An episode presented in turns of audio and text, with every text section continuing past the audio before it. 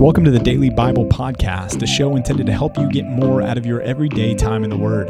This is a ministry of Compass Bible Church in North Texas. And if you'd like to join along with our daily Bible reading program, you can do so by going to compassntx.org and clicking on the Daily Bible Reading tab. Thanks for joining in for today's episode of the Daily Bible Podcast. Welcome to another episode of the Daily Bible Podcast. What's up? How you guys feeling today? Monday. It's Monday. It's Monday. It's Monday. But Monday. maybe you don't have a case of the Mondays because maybe you have today off. that would be nice. Yeah.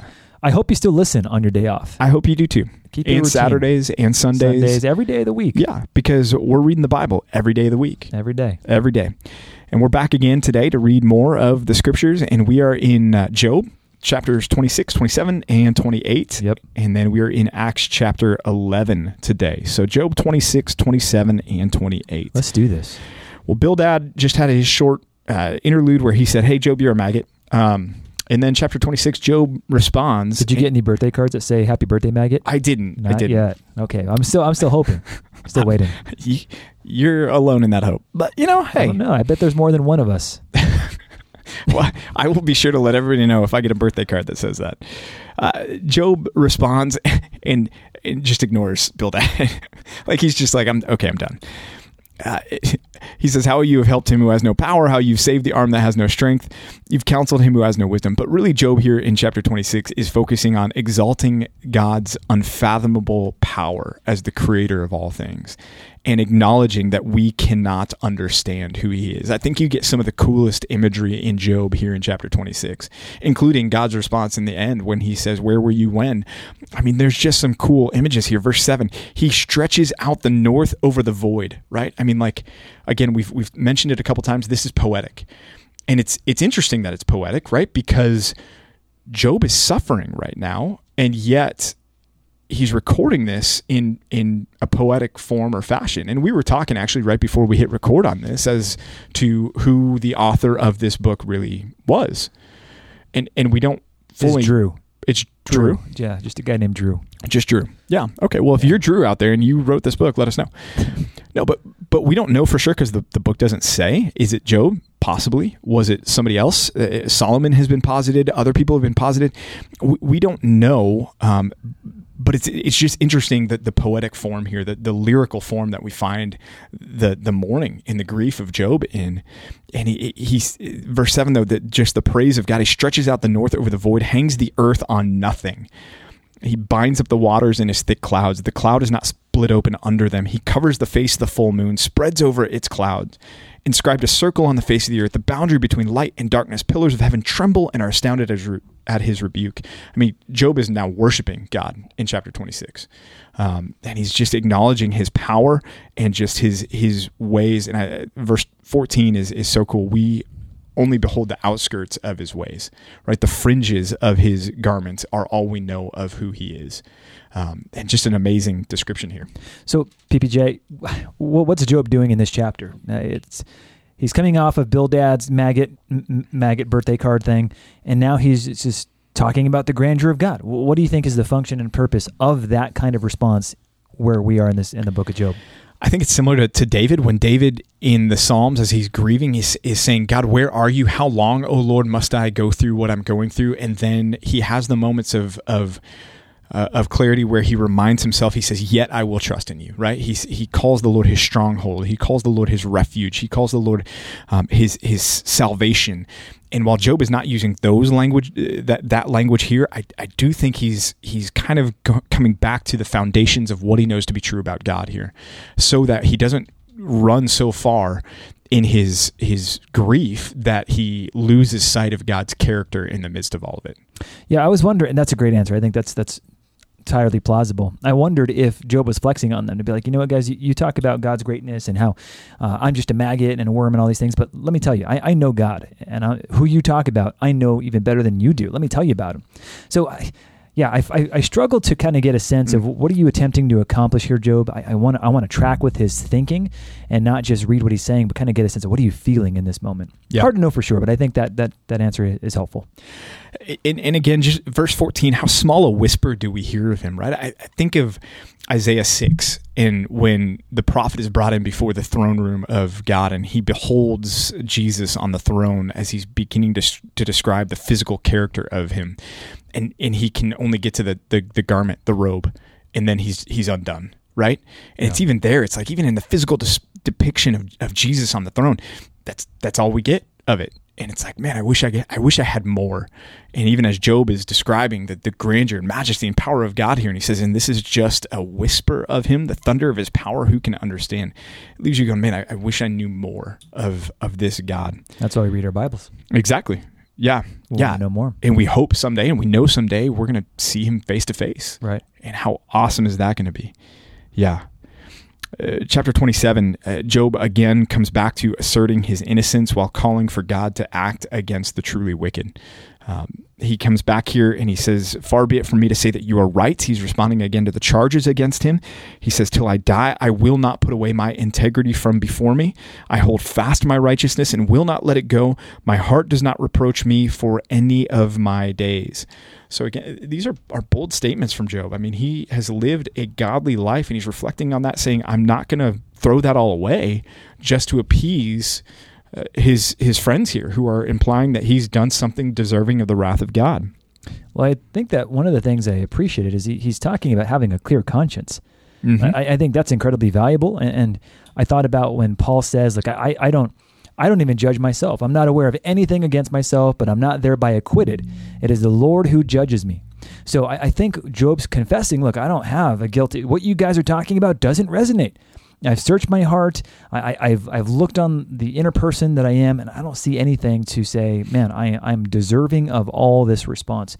So, two quick thoughts. Number one, as you're counseling people, I would encourage you, whether it's your, your spouse or your kids or someone else, just to be careful. I mean, ultimately, God has to bring to light the conviction of their soul, not you. You might be helpful and you might use the word of God to do that, but let, let the Spirit do the do the working on them. Number two, what a good thing it is to have a clear conscience, mm-hmm. to have to be able to go to bed at night and not be afraid of the IRS or to be afraid that you're going to get caught for something.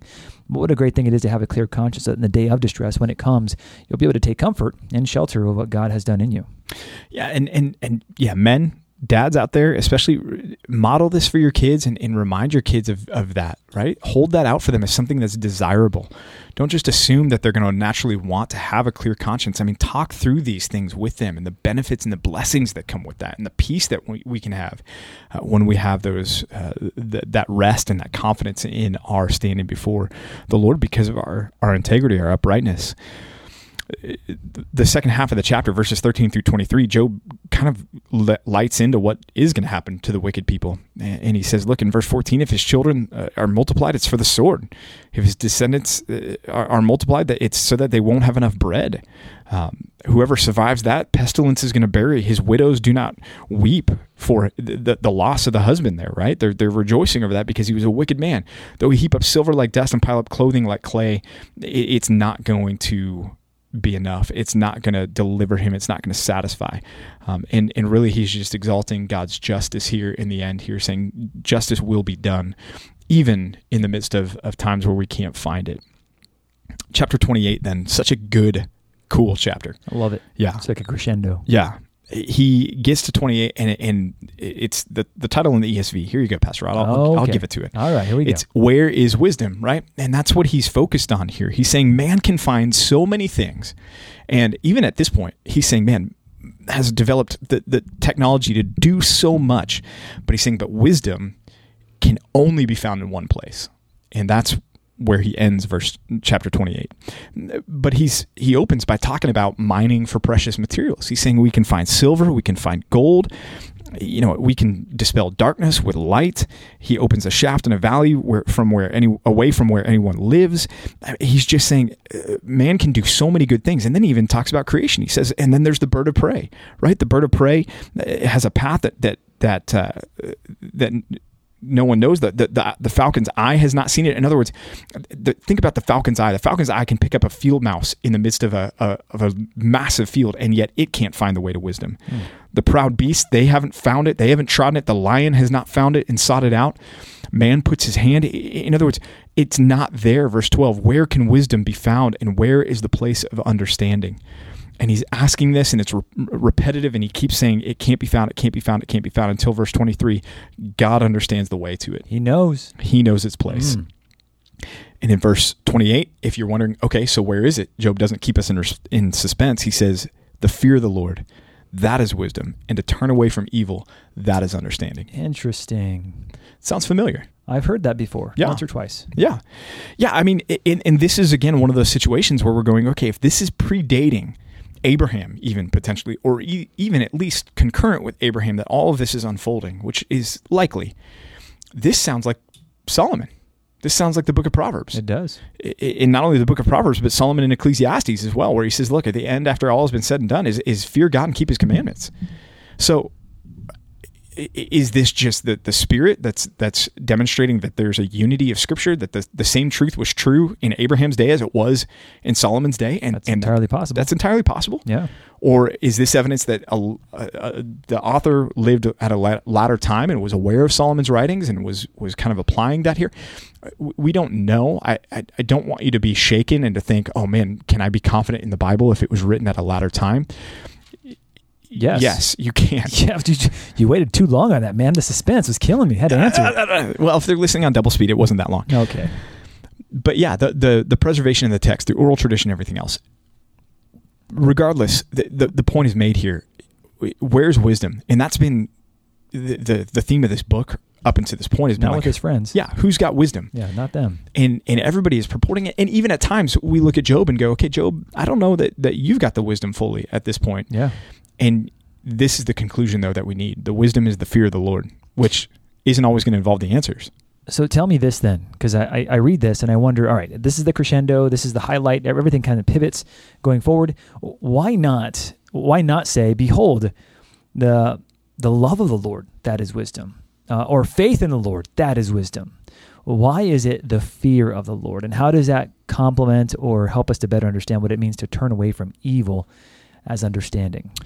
I, I think in this context, it's because of what the the issue is, and it's the the pride on everybody's part here to think that they know what God is doing, and the the fear of the Lord implies a humility before Him that says, I, I fear Him enough in a reverential way that I'm I'm going to trust Him even when I don't understand what's going on. Um, I'm I'm going to believe that that He is working His counsel together for for good, even when I don't I, I can't see that and it's I think that that bound up in the, the fear of the Lord, and then the, the concept of turning away from evil is understanding um, is, is again built into that concept of the fear of the Lord. That that part of our sanctification is that healthy fear of of God and of justice, which is a, another theme that we've been dealing with in this book. Is what does it look like for justice to be done? And uh, and I think as as Job is reflecting on his life, saying I'm, I've been innocent to this point, I think a lot of that does come from the fact that he did have this healthy fear of the Lord. So some theologians have distinguished between servile fear and a filial fear. Uh, what this is not talking about is the kind of shaking, like I'm I'm afraid to get walloped by God. It's not I'm shaking in my boots and I'm terrified. Um, although Job Job does express some of that, it's a kind of filial fear, which would be a fear that is born out of love for God, a, a fear that says, I respect you and I trust you and I know that you're powerful beyond measure, which is what Job just d- does in chapter 27. So recognize that the kind of fear that you're seeing here is not a servile fear. It's not a fear of punishment or necessarily a, a fear of being a fear of dread, but a fear of respect, deference, a fear of devotion, even. Acts chapter 11, New Testament reading for our day. Let's do it. In Acts chapter 11, we've now finished up the, the interaction between Peter and Cornelius, and now Peter comes back to the church uh, in there in Jerusalem to to explain what happened to them. Uh, this is kind of a big deal. And in chapter 11, Luke, as he's recording, uh, is is really helping us to continue to understand the spread of the early church, specifically with this focus on the spread to the Gentiles. And we see that in chapter 11, uh, the first part, as Peter goes back to the early church there. And there's this this group called the, the Party of the Circumcision. And you may be going, what? What is that? That sounds fun. It doesn't, though. I I don't want to go to that party. No, no. Well, I haven't been invited, but if I get one, I'm, I'm letting you know about it. Anyways, so he goes to the circumcision party, which there is what that is implying is this is a group of probably ultra conservative believing Jews at the time. And so they, again, remember at this time, the, the Jewish people were still gathering on the Temple Mount. They were still gathering under Solomon's portico. They were still basically saying, We're Jews who found the Messiah. There wasn't the concept of we're the, the church as something separate and distinct. They weren't calling themselves Christians foreshadowing of what's going to happen maybe in the second half of this chapter. They were they were Jews who had found the Messiah, and so when Peter comes and saying, "Hey, the Gentiles are in this thing," they're skeptical, and so they they sure. they criticize Peter for fellowshipping with a, a, a Gentile, but then Peter gives them a report of everything that happened, including the vision of the, the, the meat in the sheet and, and then his encounter with Cornelius and everything else. And afterwards, and he, he testifies to the fact that the Holy Spirit fell and they began speaking in tongues and those that were with Peter also supported that. And finally, the, this same group of Jews, Jewish believers come and say, okay, look, verse 17, if then God gave the same gift to them as he gave to us when we believed in the Lord Jesus Christ, who was I that I could stand in God's way? When they saw that these things were true, they fell silent and glorified God, saying, Then to the Gentiles also God has granted repentance that leads to life. Ooh, granted repentance. That are, Just giving you a chance to speak on that, bro. You you started going on dude, it. we're 15 minutes into this thing already. I th- I don't think they care. They're double speed, triple speeding. Okay. Some of us Here, let's do this then. Let's take this on. Granted repentance, given Ooh. repentance. Okay. provocative. there are, are two camps. Uh, there's multiple camps, but there are two primary camps when it comes to salvation and the presentation of the gospel. One camp says all you need to do is believe on Jesus Christ and you will be saved. Forgive your sins are forgiven. That's it. Period. End of story. Repentance doesn't need to be involved. There's another camp that says no. It's a, a call to repent and believe. Right. That's that's the call that we find issued throughout scripture in the New Testament as it began with John the Baptist, went to Jesus, then the disciples, and then to the church. Repent and believe. And those in the, the, the first camp would say, oh, well, you're adding works to salvation. You are adding the work of repentance as a necessary prerequisite to being saved. And I think here we see language that, that helps us understand what we're talking about here that repentance and faith, repentance and believing are two heads of the same coin, two sides of the same coin uh, that that are both a gift from God. that right. God grants repentance just like he grants faith. Right. And Right. yet we can't say that it's unnecessary. It's it is necessary. It's Entirely. part of the biblical pro- proclamation of the gospel. Repent and believe. And so that's how we proclaim, and that's one of our distinctives as a church, a biblical gospel that involves issuing the call to repent and believe. What does repentance mean? It's to turn, right? It's it's to turn from our sins. It's it's literally from the the the, the Greek word as it's borrowed. It's it's to do a 180. It was a military term. Stop marching in this direction, turn and march in the other direction.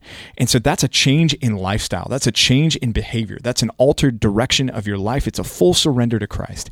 Does that mean perfect sinlessness from that point forward? No but it is that moment where we say I'm I'm done living for myself. I'm turning and now I'm living for Christ with everything that I have and that's my full commitment here.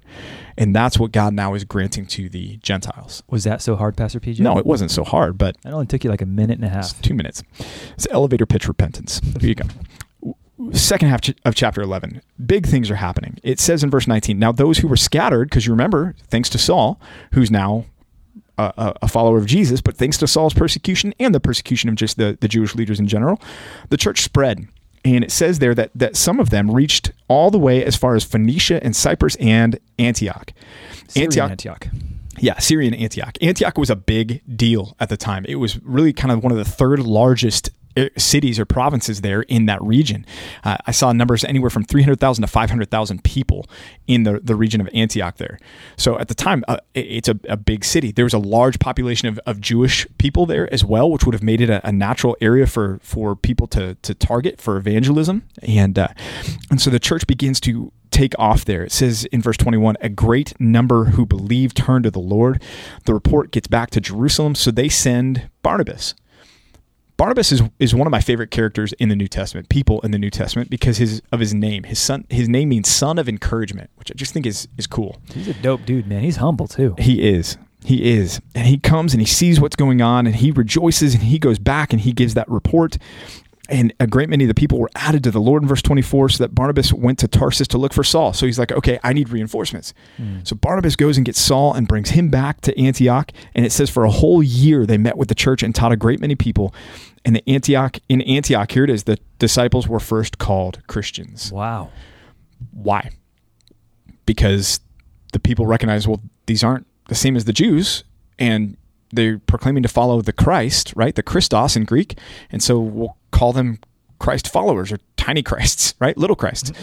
And so they're, they're Christians. And so the, the Gentiles, the, the outsiders, look at the, the church there and begin to give them this name of Christians chapter 11 ends with this prophecy from Agabus that uh, that there was going to be a famine in the days of uh, Claudius, and this did does take place. And the disciples then determine every one of them according to their ability to send relief, and they send it with Barnabas and Saul, and that'll come into play in chapter 12. To the elders, though, you see that in verse 30. There's already leadership at the church. Yes. In the form of eldership. Yes. Maybe we'll talk about that in a coming podcast. Yes. Yeah. Yeah.